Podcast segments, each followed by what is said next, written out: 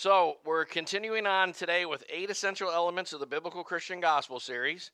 Last week we took a break because it was Pentecost, so I gave uh, both the 8:30 or I'm sorry, the 9:30 message. The 8:30 people are the really they're, yeah, at 8:30 I have a message for the people who are really serious. No, uh, the 9:30 people, and uh, at the, at 10:30 uh, we spoke messages appropriate to Pentecost. Uh, both of them were very good and stirring. I hope you'll listen to them if you didn't hear them last week, and even if you did hear them, I hope you'll hear them again. So, on our uh, eight, essential elements of the biblical Christian gospel, we are on element six. If you look at Roman numeral one on your outline, you'll see the eight elements. And what we're trying to do is counteract what many have said has been over a 150 year long trend to have a reductionist gospel in, Amer- in America which has lots of reductionist elements anti-intellectualism antinomianism and for the and gnostic to name a few. So what we're trying to do is kind of counteract that with a more biblical gospel and equip you. Obviously when you're taking someone through bible studies and helping someone come to know the lord you may you probably can't cover all of this. But if you understand that the gospel is not for praying the sinner's prayer the gospel is for every day. The gospel is how we walk with Christ.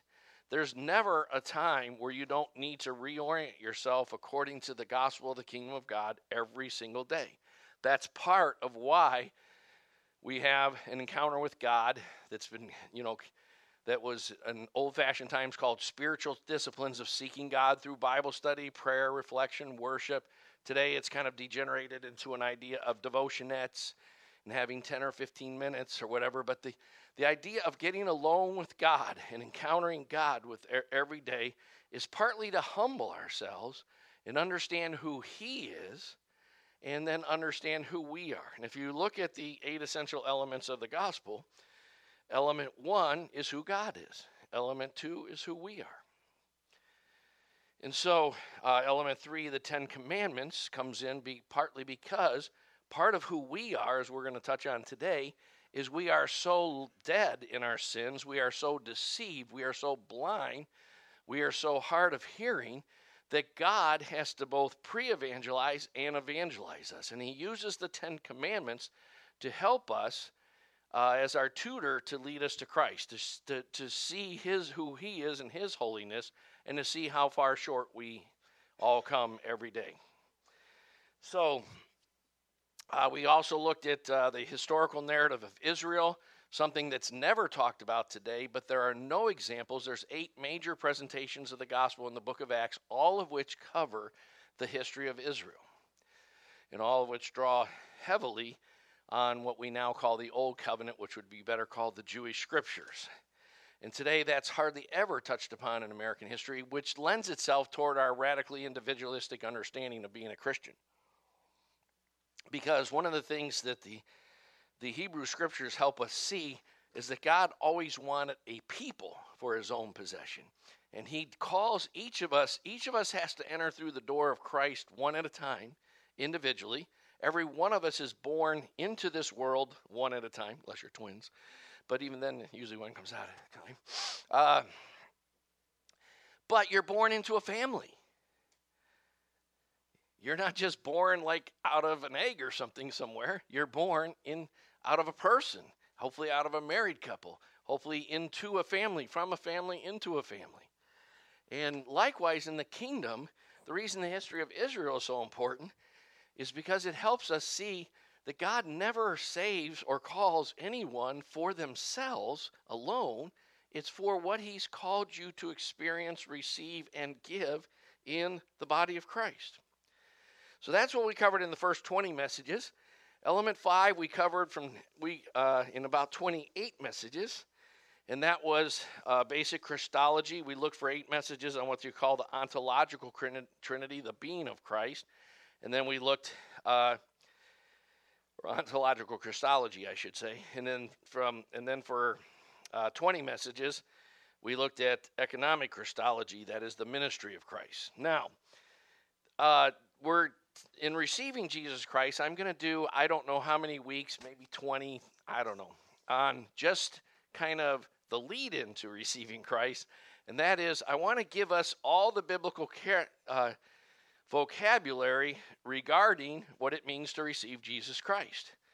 One of the things, uh, and so today I'm actually going to recover some of the same ones I covered in A and B, although I've deleted some material, added some material, because the more I, you know, what I probably did is is bit off too many words at once when I, and uh, so all of them I covered inadequately, and then I keep thinking of other points I should have covered with them and so forth. So we're covering some of the same ground, but we won't be making the same points about the same words.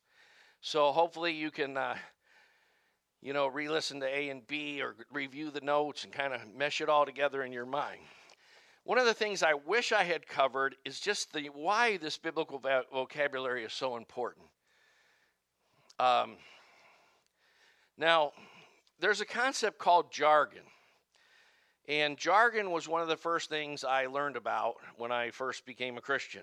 Uh, of course, I came out of a, a life where I was a druggie and I was not in the top 50% of my high school class. I was therefore accepted to college on a probationary program. And I met Christ in my first quarter, although he was already starting to draw me, quite obviously, for six months or so before that. But as I began to walk with the Lord, God birthed into me this hunger to know His Word. And so, as I became serious about all kinds of studies, scriptural studies, theological studies, history, etc., uh, one of the things I began to realize is that every academic discipline, and I'll better cover what that is because I at my Sinclair classes, I actually have students who are college students who don't know when I say an academic discipline, they're like, "What is that?" So every branch of study is called an academic discipline. So, biology or law or physics or psychology uh, or history. These are all various academic disciplines. So, jargon is the vocabulary that's peculiar to a particular trade. For instance, uh, you know, heating and air conditioning guys have words they use. Uh, carpenters have words they use. Every every trade has its own vocabulary. You know, if you know people from the, the Air Force, that they actually make jokes about how much, uh, what do you call it, like acronyms and stuff they have. Like I'm going TDY and I'm, and um, whatever, and they got like a million of these little acronyms that you know if you're in the Air Force, and everyone else just scratches their head and goes, "What are you talking about?" And uh, so, jargon is the vocabulary peculiar to a particular trade or a profession or an academic or a group of people. So the Bible has its own jargon. And let's look at a verse along that line, which is a really important verse. 1 Corinthians 2, I wish I had time for the whole chapter. It's a chapter about uh, what condition we are before we come to Christ, naturally minded men, versus what we're supposed to be in Christ, spiritually minded men and women, of course, mankind. So I'm picking it up kind of in uh, verse 6. Yet we do speak wisdom among those who are mature, wisdom, however, not of this age, nor of the rulers of this age, who are passing away. But we speak wisdom in a mystery. Now, a mystery is not something that's hard to understand.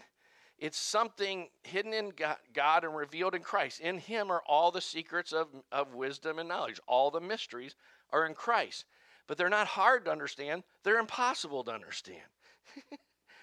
and but they are understandable by the mind of the spirit uh, at least we don't can never know them exhaustively but because of the revelation of god in christ and be, uh, who is the eternal word of god and because of the written word of god we can know the mysteries accurately even though we can never know them exhaustively. But to know them accurately we need to build a vo- biblical vocabulary to understand them. And beyond that, we need to move out of our Western culture, which has been influenced by Greco Roman paganism and humanism, which makes uh, what we think understanding is cognitive or intellectual or abstract. And biblical knowledge is always spiritual, that is concrete, it's real, it's happening, it's who you become. So, to, to, when we talk about these words, these words are important to understand on a biblical or theological level, but they're important that they become in our experience. That's important. That's going to apply to everything we're going to talk about in all the 30 or 40 biblical words we're going to look at, so that when you read your Bible, you're understanding what the original writers were saying better. And we're going to look at all kinds of words like election and repentance and faith. And we're going to try to clear off the rubble of what our culture thinks they are and what our pseudo Christian kind of confused culture. Uh, you know, we're living in a time of great religious confusion in the church, and we're going to try to help ourselves understand these words more accurately and more biblically. But that will do you no good unless, by the grace of God, you seek to have God work these into the fiber of who you are, into the fabric of your being. You need to experience them by the power of His resurrection and by the impartation of the Holy Spirit. Hopefully that's clear. Uh, where was I? Uh, the wisdom which none of the rulers of this age has understood, for if they had understood, they would have not crucified the Lord of glory. But just as this is written, and he's quoting from the Old Testament there, that's what the small caps mean. Things which have not men have not heard or entered into the heart of man, for God reveals them through the Spirit. For the Spirit searches all things, even the depths of God. One of the reasons is important that you get the you get the Holy Spirit when you've when you're born again. Many people have prayed a sinner's prayer and go to church, but that don't necessarily show the, the qualities of a quickened spirit. When you're alive in Christ, there are certain things will happen. When a baby's born, if the baby's born healthy and alive, she or he nurses. Uh, they go to the bathroom. They breathe.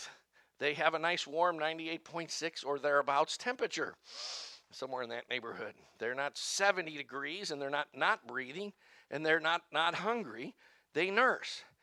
And likewise, in the spirit, when a person's really been born again, their life will be changed in certain ways. One of which is you'll have this hunger and thirst, a hunger for God's word and a thirst for his spirit, and a desire to be in fellowship with his people. So, uh, now, this is not to say you know, because the word of God always comes as condemnation to those outside of Christ. But what the grace of God is this if that's not your experience, cry out to God. Because the Bible says, let us draw near to the throne of grace to find help in time of need. If my life hasn't changed in ways that show the vital signs of a new birth, that's okay. Eh, you know, uh, if, if you're even able to understand what I'm saying, it's because God is knocking at your door. He's drawing you. Cry out to God and say, Come into my life, change me. Give me a hunger and a thirst for righteousness.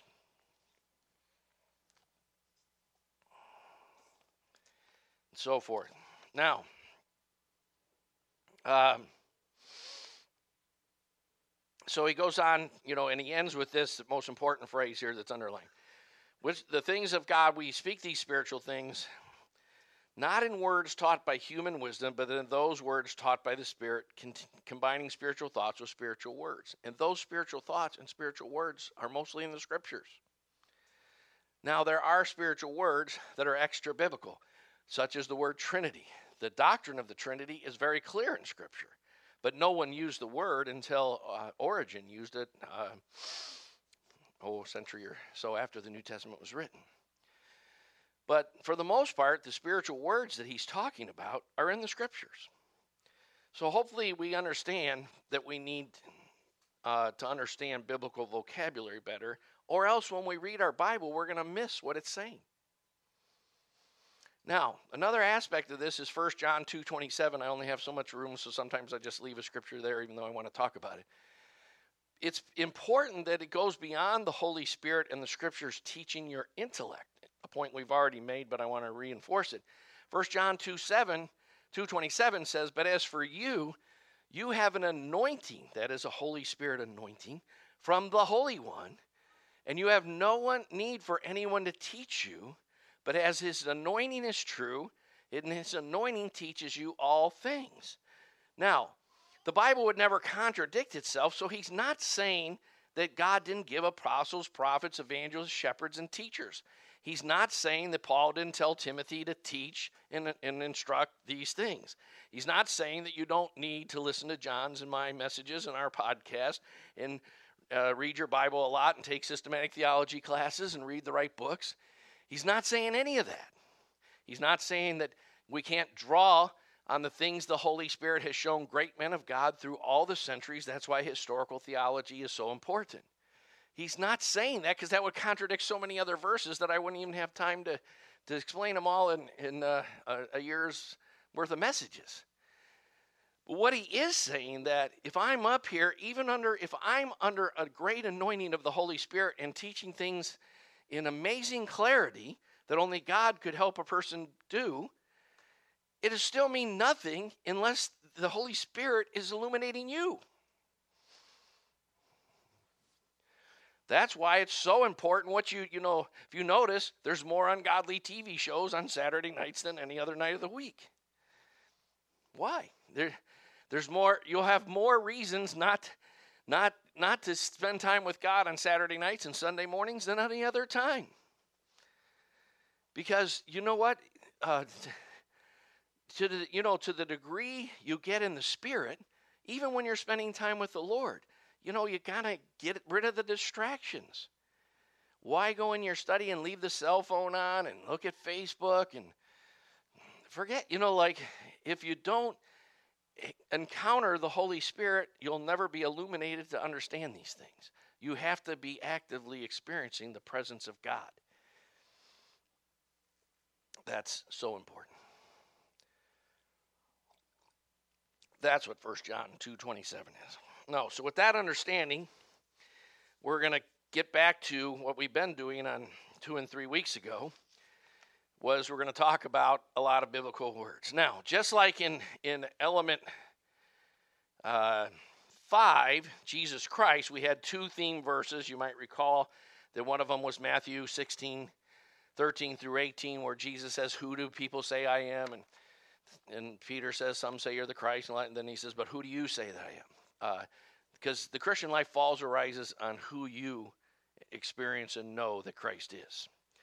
And that's why Paul in 1 Timothy 2 says there's one mediator between God and man, the man Christ Jesus. Those were our theme verses for that section. This is our theme verses for, for sec, element 6 are John 1 11 through 13.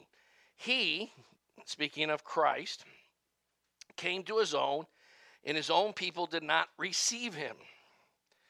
But to all who did receive him, lambano is the word for receive. We're going to talk about that again, even though we've covered it twice already.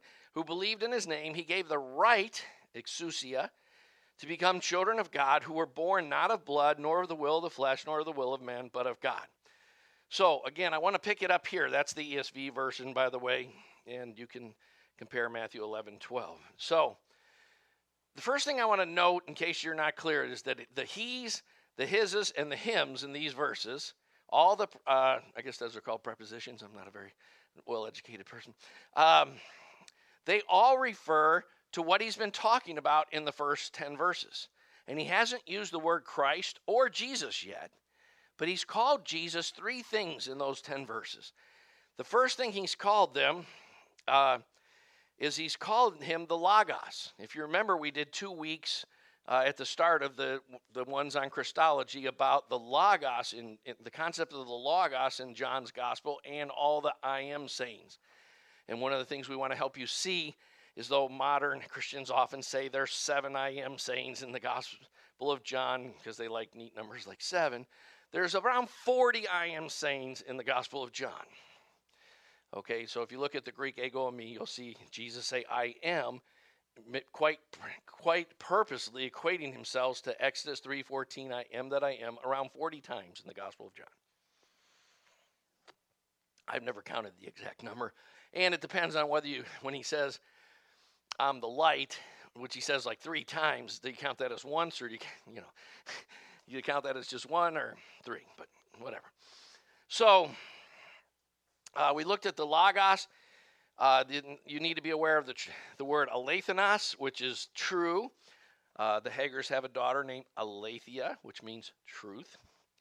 So when Jesus says, Verily, verily, or truly, truly, I say to you, that He's using aletheia. Light, phos, or phos, we, uh, photography uh, is a combination of two Greek words, phos and graphos, writing. So, you know, pornography is fornication writing or literature. Photography is, is light literature. It's, it's using light to capture an image. So, um, so uh, again, when he um, is talking about Jesus, he calls him the light several times, but in those ten verses, but he uh, even qualifies it as the true light. And any time, of course, reading the reverse negative, what he's wanting you to see is there are false lights. Our whole world is full of false lights. Even Satan himself appears as an angel of false light, right? So that's why he qualifies the light, even though he uses it about six times in those few verses, he qualifies it once as the true light. So to kind of emphasize it. And he basically says the third thing he says about this Logos, who is the light, is that he's the Zoe, which we get zoo from, the life of men. Apart from him, there's no life what the, the Bible portrays is hopefully we're going to see in this in this receiving Jesus Christ section even more clearly. Although we've hopefully emphasized that in in uh, element two and four. But what the Bible portrays people outside of Christ is the world is a bunch of dead men walking around. It's people who have a spirit, but their spirit's not functioning right. It's not because it was meant to be in fellowship with God. So they experience it as things like boredom I always t- tell people, God, boredom is God's gift to you. When if you ever get bored, it's because God's trying to tell you you don't really know Him yet. Once you get to know Him, you'll never be bored again. You'll never have time. Uh, trust me. you'll be lucky if you get enough sleep. you know, uh, and you probably won't. But uh, you'll you'll be so motivated that you'll always have something important to do. I remember boredom before I was a Christian. It was one of the most horrible things that I, you know, like of all, you know, I broke my arm. That was painful. I broke my nose. That was painful. But probably the greatest pain of all was this thing that happened before I came to know Christ all the time, where I would have this feeling like there must be something to do. And then I'd go, well, I'll go shoot some hoops in the driveway. Nah, that's not it. I'll go hit a ball in the backyard. Nah, I'll call my friends and we'll get, you know, I was the kind of the organizer guy in our neighborhood. Ironically, uh, they say what you do when you're eight and nine is a good clue to what you're going to be doing when you're an adult. I was the guy who every morning was calling them all and saying, "We only need one more guy, and then we can have uh, three on three, and you know, one more guy, and we can have four on four, you know." And I was always selling everyone on why they should play softball or wiffle ball or basketball or football or whatever we were, whatever season it was, and and uh, why we should build a dam up the creek in the woods. And I was always selling everyone on some project. Let's get together and make this happen. Oops. So, um, but the truth of the matter is, I was trying to fill boredom all the time. That's really why I got into drugs and so forth, because eventually shooting hoops isn't going to quite do it.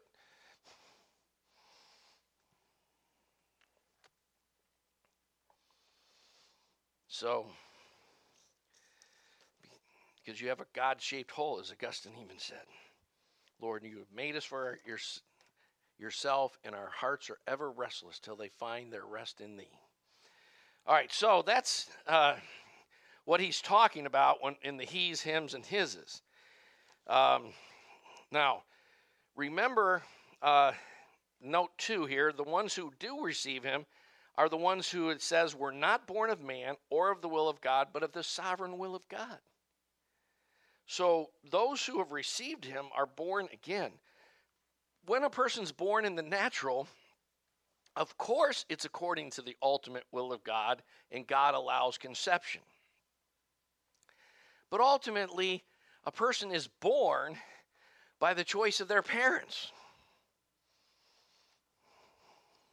They are born, you're born the first time according to the will of man, at least on some level, but to those, but on an ultimate level, it was actually according to the will of God, even at that stage. right? And you're born of flesh and you're born of blood the first time.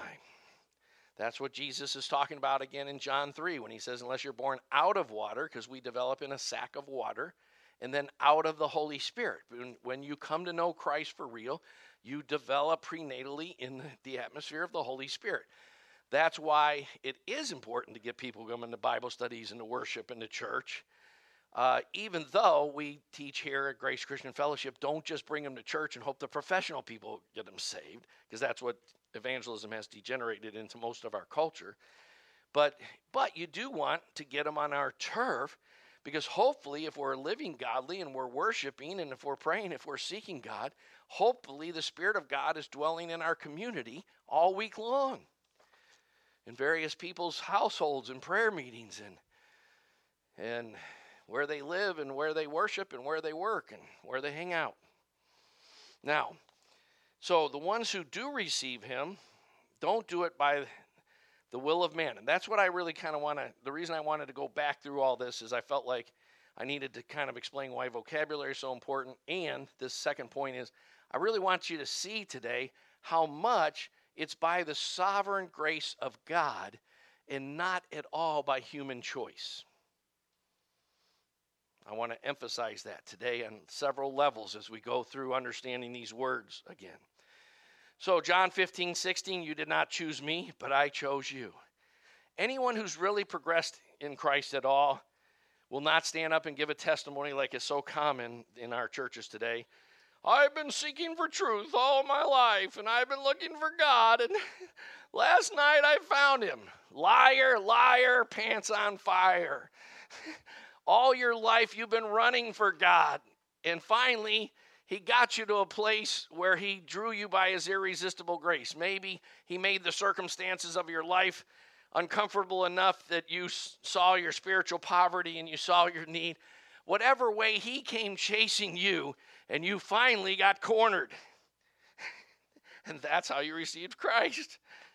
It really is that simple. And if you can't see, even as a Christian, when you have various breakthroughs in your life, you should be able to look back and see that there was a power called sin in your life that was trying not to go that much further with God. The reason people go to a church and if it seems a little too radical, they look for one that's not so radical. The reason people the reason people kind of convince themselves I've grown up in this, I already know all that there is to know about God and so forth. Mo- most of us are looking not to experience God deeper. And if we are looking to seek the Lord, it's because the grace of God has worked in your heart to do that. You didn't choose Him, He chose you. And to whatever degree you're responding to His grace by seeking Him, that was given to you against your will. Now, I didn't really understand that till I became a Christian and started to read through Romans a bunch of times and then I began to look back and look at all these experiences in my life where I was trying to hope there wasn't a God.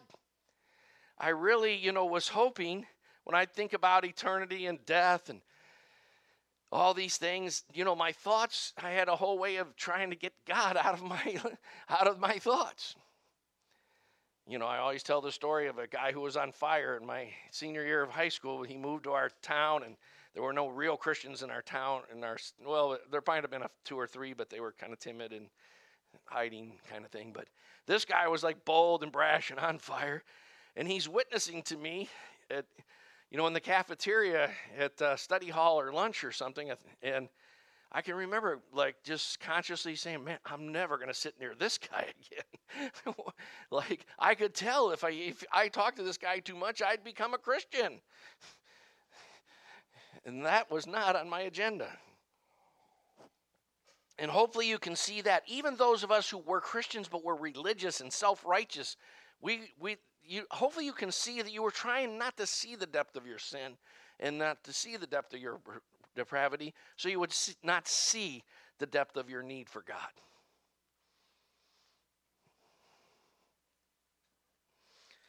That's what I'm trying to help us see today.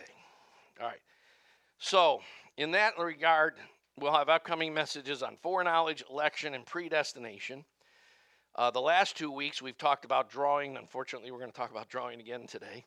And today I'm hoping to get, but it doesn't, no, it's not looking good. I'm hoping to get to the word conviction at the end, which I really want to spend some time on if I ever get there. All right, so in regard to this word drawing, no one can come to me unless the Father draws him. John 12, 32, if I'm lifted up, I will draw him into myself. No one means, you know, that we have this part of our deception is when, when the Bible says each one or anyone or everyone or no one, we somehow have these rationalization processes that we're the exception to that. In fact, anyone who's struggling with condemnation, I always say, first thing I want you to do is memorize 1 Corinthians 10 13, for there is no temptation but such as common to man. And God is faithful who provide the way of escape and so forth.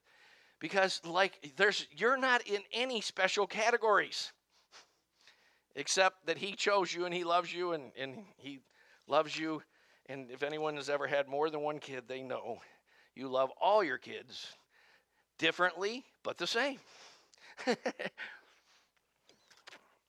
They're each unique individuals and bring different kinds of joy to your heart and so forth, but you're committed to every one of them. And, and so we're unique in the sense that you are the unique choice of God that no one else is. But we have all the same human nature, all the same problems, all the same things that He's delivered us from. There's no one who's actually a worse sinner than others on certain levels. Um, in case you're not aware, of it, uh, there's maybe like a hundred best Christian books that were ever written, and on the short list would be a, a book called "The Bondage of the Will," uh, which was written to refute Desiderius Erasmus, or also known as Erasmus of Rotterdam, who wrote, uh, I think he wrote a book called "The Freedom of the Will," and uh, he was defending the doctrine of his time of salvation by human effort and by good works. If you notice, even in evangelical circles, what is the number one message that sells that the big preachers of the big churches have? The, they're self help, and you can have your best life now, and you can do it for yourself. And it's a non grace message. And the best selling books in Christian bookstores are self help books and self improvement books. Because the more things are different, the more they stay the same. It's the same problem that led to the Reformation in the first place. Evangelicalism has become a very performance based. You receive God by grace, but you do the rest by your own works, which is never going to fly biblically. Now, so the, the, the truth of the matter is the mystery of God is that your you the Bible says in Colossians 1:13 that you were held captive by Satan to do his will.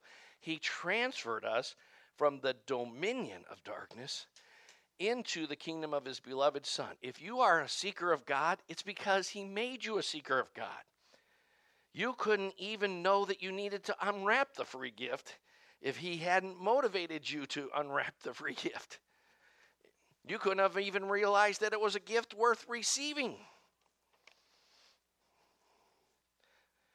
So, now, this word draw is from the word elko, or, or it would actually, with the little thing that goes this way, be pronounced helko, or actually, it'd be like helko. I can't do this. Uh, Greek and German roll the H kind of things. To draw, drag off, metaphorically, to draw by an inward power to lead and to impel. Now, if any of you are familiar with the concept of tulip from the from the uh, from the Reformation, uh, which is usually attributed to Calvin. That would be three of the of the letters in tulip. All right, so let's flip over. Hopefully, I'm uh, I'm gonna have to pick up my speed. The word receive we've given a lot of attention to, but it's an active verb. Is all I want you to see. Receiving, God has to motivate you to get up and do it. And again, the the best analogy I've ever heard is if you're sitting in a classroom, I can go in there and I can open the door and say, There's a fire in the building, get out, get out, get out. And you can just choose to keep sitting there. you can probably think if I, like if you went to my high school you'd think oh that's greg weiss. He's up to some he's a rascal. He's organizing some student walkout again or some nutty thing. I, I ain't listening. I'm not getting up and i'm not getting out. The source is not trustworthy. And uh, so um, and now on the other hand i can take a shop vac reverse the hose so it blows the air out and I can throw a hornet's nest into it and I can blow it into the room while I'm yelling, Get out, get out, get out. You're likely to get up and get out. Now, I didn't make you get out, but I did make you see the advantages of getting out. I made you willing to get out. And so is God, God's grace. It, you know, like the Amazing Grace song has a great line it was grace that taught my heart to fear, and grace my fears relieved. Okay, so receiving is an active word. Um, and receiving always has two processes one is regeneration, the other is conversion, which we're going to deal a lot with words regarding conversion over the next several weeks. Um, now, the other thing I want you to see about receiving is the dual lies or myths of our culture of I can do it later I know lots of people say, Oh, I believe in Jesus. I know it's the truth. I'm just not ready to, uh, I'm all about me and myself and I and my career. And many Christians are really putting God off. They go to church, they do. Uh, I was taught this by a guy named Dr. Eugene ten Brink, father of my good friend Victor ten Brink, who was a missionary to India and a, and a charismatic Anglican priest. And uh, you know, he said to me one day, You know, Greg, you're supposed to go to church to seek God, but the vast majority of people go to church to avoid God. When he first said that, I was like, What the heck are you talking about? Like, are you speaking in riddles or what? And then the more I thought about it, the more I realized he's so right. Because most of us, until we, you know, we basically, God has brought us to a certain level of the knowledge of Him that we can't escape and we do what it takes to kind of shut him up and to kind of appease him. We dabble at it and we try to do the minimum we can to seek God and be on fire for God. And what we need is a full conversion where, like the Ethiopian court official, look, there's water. Why can't I have everything God has for me? I want to be healed and be delivered and and become a disciple and become a follower and study and, and be filled with the Spirit. And, and, you know, I don't want to have selective areas where I'm into this aspect of God, but I'm not into that aspect of God. And, you know, and I love to worship and so forth, but I'm not much about Bible study. Or I, I love, you know, the, the, like the frozen chosen Presbyterians. I really love to study theology and stuff, but I'm not about to let the Holy Spirit get active in my life. And we want to kind of chop up God. But he said to love him with all your heart with all your soul, with all your mind, and all your strength. You got to love Him in all those ways. You got to love Him by being filled with the Spirit. You got to love Him by knowing His Word. You got to love Him by doing following Him. And love is an act of choice. All right, so that's enough on that. But just the dual lies of later, or you can be ne- neutral. Now, that with that, I want to talk about uh, you know, the mystery of election versus culpability. One of the debates between Erasmus and Luther, which eventually was the debate between the reformers and with the Council of Trent, was this: the the the Catholics were afraid that that grace grace based view of grace would lead to what what we have in a lot of corners today a grace that's licentiousness If you remember my whole grace series, I have grace plus, five grace plus theologies, and the, the fifth one, grace plus grace, is the only biblical one. But grace plus, because of grace, I don't, I can just do whatever the heck I want. And that's we that has swept the church today. That's the major predominant position. I, I can choose what level of being a disciple I want to be. I can choose what kind of Christianity I want. I can, you know, it's it's me, myself, and I version of Christianity. That has swept the, the whole Christian world today. You know, the, the old biblical concept that truth was something outside of my, ourselves, rooted in God, and we couldn't change it or alter it, or debate it, or choose which parts of Him we want. That's kind of gone in the church today, in pretty much every section of Christianity. Now, what Erasmus was arguing in his The Freedom of the Will was, you know, he was saying that you're saved by works and so forth. But, you know, eventually that debate spun off a century and a half later to what was called Calvinism versus Arminianism. But the idea that we can, uh, that it's, it's works and grace working together. But biblical grace will produce biblical works, but it's always by grace plus grace. It, and there's no basis in ourselves for it. Now, despite that, the Bible still holds us culpable, that is, responsible for our own sin. Now, the reason people have these debates is because many of the things of God have to be accepted as a mystery. They're seemingly paradoxical, but to the enlightened mind by the Spirit of God, by the Spirit, we can understand them. They are not antithetical. And the truth of the matter is, is that men who are not who are natural minded, who do not see fully the things of the Spirit as they're revealed in the Scripture, will say, "Well, if it's all by grace, then why does He still hold us responsible?" Paul even says in his letter to the Romans that people give that argument against his teachings. Why does he still find fault? Remember? Well, uh, because that's because God is big enough to go beyond our boxes and our limited reason reasoning powers, especially by our natural mind. God has called us to choose Him, even though He it's only by His grace that we can choose Him. And He says, "Whosoever will call upon the name of the Lord will be saved." And you're held accountable for not calling on the will of the Lord although he's the one who empowers you to call on the name of the Lord. He makes, like in my analogy, that's the best analogy I've ever heard with the hornets, he makes you willing to be willing. And before he makes you willing to be willing, you're unwilling to be willing. You're hiding from God. You're dead. You're not even able to hear him. However, he still holds you responsible because he's God. He has this problem where he thinks he's God and we're not. I say that tongue in cheek. I'm not trying to be blasphemous. Of course, he doesn't have any problems. That's how we see it in our. We, we think God has a problem. He can't reconcile these things. We have the problem. We're called to take the mysteries of God and just use them for further worship. Like, wow, God, I always say before I, when I was a hippie, I said, "Wow, man." Then I became a Christian, and I said, "Wow, God."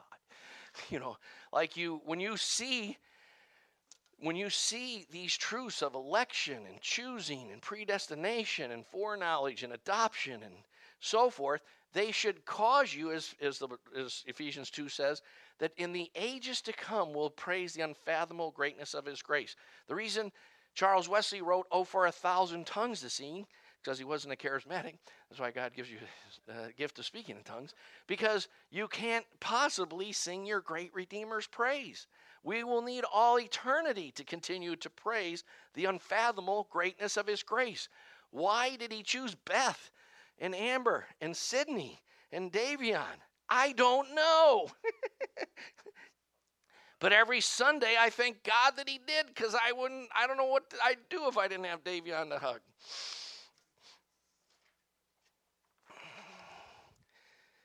So, hopefully, we've talked a little bit about receiving. Oh, my goodness. Regeneration and conversion.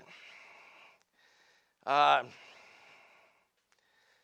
just hopefully next week I won't review any of this. Hopefully I've covered this now well enough that you're starting to get it. You really need to review this stuff. You kind of need to know this stuff if we're going to keep going forward and building on. I'm not, not blaming it on you that I'm not getting any further, but I just feel like I took too many words t- too fast. Regeneration is the whole thing that you were born dead and he gives us life. Conversion means turning. So we're going to be studying in weeks to come words like conviction, confession, repentance, renouncing, following, and so forth. Conversion is important. Amos 3 3 says, Do two people travel together without making an agreement? Now, again, I want to explain biblical knowledge. You have to be converted both intellectually or scripturally, conceptually, cognitively, and you have to be converted at the level of your will, your emotions, your spirit, your soul. You have to be choosing to seek Him. It has to become who you be. You have to become a new creature in Christ Jesus that seeks God instead of running from Him, that wants to know God and love God and and, there, and therefore, you want to sit at his feet and study his word and listen to his word and so forth. Now, salvation, I, I just want to kind of at least get down to the word convict, and so I can start there next week. Salvation, we looked at as well. That's the most commonly misused word in the church today. People say, when maybe personal savior is, but it's either that or saved. People say, when did you get saved? And I always say, I got saved in the in in all eternity. Then I got saved again. A little bit more of my salvation was made manifest in the calling of Abraham and da da da da da. Then, you know, then a lot of it was really made manifest in the coming of Christ, and and then Pentecost that was a big one, and then you know, church history and the Reformation and all the reprint, you know, the, the inventing of the printing press, and uh, you know, and then God applied my salvation in various ways in 1974, and I'm still being saved, and I will be saved when I go to heaven. When did you get saved? All right, so some Greek words. Sozo is the is the Greek verb. It means to rescue or deliver from danger or destruction, to make well. So it involves deliverance, healing, changing of hearts, breaking the power of iniquity and sin. Sin is a power in the scriptures, and you can only be set free. You are actually subject to that power unless God sets you free. Deliverance from demons, you can uh, inner healing. All these things are what sozo means. The noun form and the adjective form, soterion and soteria, or soterian, soterion, turn it around, is where we get the theological dis- disciplines of salvation called um, um, soteriology. Last word I want to look at is rescue or deliver. The Greek word ruomai, uh, if you look at good English translations, about half the time they use the word rescued and half the time they use the word delivered. And I gave you a whole bunch of them there and a bunch of scriptures there that are that you can look up on your own that use that word rescued. And I just want to end by telling us uh, a couple uh, uh, things. When I was a kid, one of my there were certain books like Day of Glory, which was the an hour by hour account of the first 48 hours of the American War for Independence. I read that book so many times, it's unbelievable. And one of the books I read over and over again was a book called When the the night the dikes broke, or when the dikes broke. And it was about how in, in the Netherlands they were they had claimed miles and miles and miles, reclaimed miles and miles and miles of pasture land and farmland by building dikes, kind of like what we did in New Orleans, uh, if you remember Hurricane Katrina. And eventually, you're going to have situations where the dikes are going to break. And so, in the 50s, there was a great event where uh, there was a night of storm, and I don't remember if there was an earthquake or whatever, but the dikes broke. And everyone who was below sea level, which were millions of people, woke up to find the water rising in their house. But even though they had bell, church bells and things like that, they didn't, you know, they didn't have an adequate enough warning system, which is always an issue. Like we're trying to have better warning systems with tornadoes. So by the time they woke up, they were trapped millions of people. All they could do was go up to the, next floor and then up, in a lot of cases, they were already on the second floor because that's where the bedrooms were. So they went to the attic, and as the attic started to fill up, they broke the, the boards and got on the roof. And then they got on the apex of the roof, the peak of the roof, and they sat there. And this is the Bible's view of the human condition. What happened next was Either they were rescued in time or they weren't. It's as simple as that. Thousands were not rescued in time, thousands were. As soon as the news went out, every country surrounding the Netherlands, England, France, Poland, etc., Germany sent every helicopter available. Uh, hundreds of thousands of helicopters descended on the Netherlands and rescued these people off their roofs but many did not get rescued. And that's the human condition in that you you are either rescued in Christ or not. That's why the self-help preachers are such an abomination. Because you can't help yourself. Only he can help you. And he doesn't help you so you can have your best life now or or any other hedonistic self-serving purpose. He helps you so that you can become a follower of Christ, a fisher of men, and you can be lay down your life and your wants and your best life in order to have his best life now. Which may not be a very good life as human beings look at it. It may say, move into the ghetto and live in a poorhouse.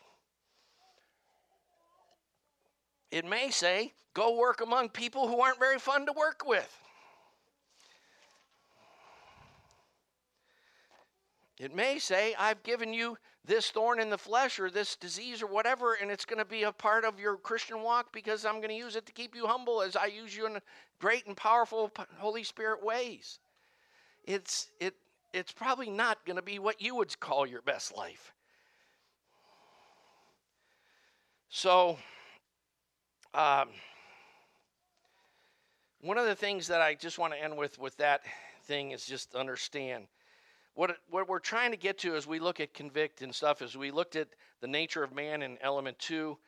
Uh, in element three, we looked at the Ten Commandments. What I'm hope, what needs to happen in the church today is we, uh, through lack of study, through a lot of reasons, through through trying to appeal to popular messages that'll get us more people, we really don't want to talk about what sin really is.